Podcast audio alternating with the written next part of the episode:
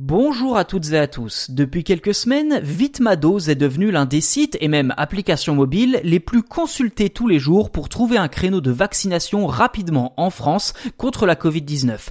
L'outil lancé par Guillaume Rosier, le créateur de Covid Tracker, se dote aujourd'hui d'une nouvelle fonctionnalité, Chronodose.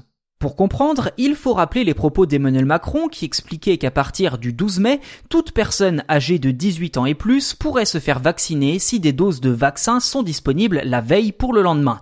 Afin de faciliter la prise de rendez-vous, Vitmadose lance aujourd'hui Chronodose. Concrètement, il suffit de se rendre sur le site Vitmadose, d'entrer sa commune, puis cliquer sur Chronodose uniquement. Tous les résultats s'affichent et il est ensuite possible de prendre rendez-vous rapidement. Une fois un créneau trouvé, il suffit de cliquer sur le bouton de prise de rendez-vous pour être redirigé vers la plateforme correspondante, principalement Doctolib. Si vous ne trouvez pas de rendez-vous de vaccination, le site recommande tout de même de vérifier manuellement en cliquant sur le bouton vérifier le centre de vaccination.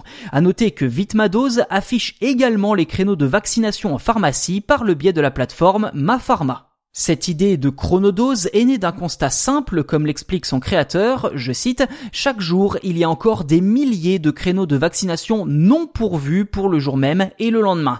Lancé début avril, Vitmadose a été créé par Guillaume Rosier avec le concours d'une centaine de bénévoles après avoir lancé le désormais célèbre Covid Tracker, un site permettant de suivre l'évolution de la pandémie. Une notoriété fulgurante pour celui qui en mars 2020 finissait ses études d'ingénieur à Télécom Nancy avec une spécialité en intelligence artificielle et traitement des données de masse Big Data, ce qui va très clairement lui servir pour créer Covid Tracker puis ensuite Vitmadose avec l'arrivée des vaccins. En mars 2020, dès l'emballement de la situation sanitaire en Italie, Guillaume Rosier réalise un graphique en comparant plusieurs données et devient l'un des premiers à démontrer que la France est en train de suivre le même chemin que l'Italie quelques semaines de retard.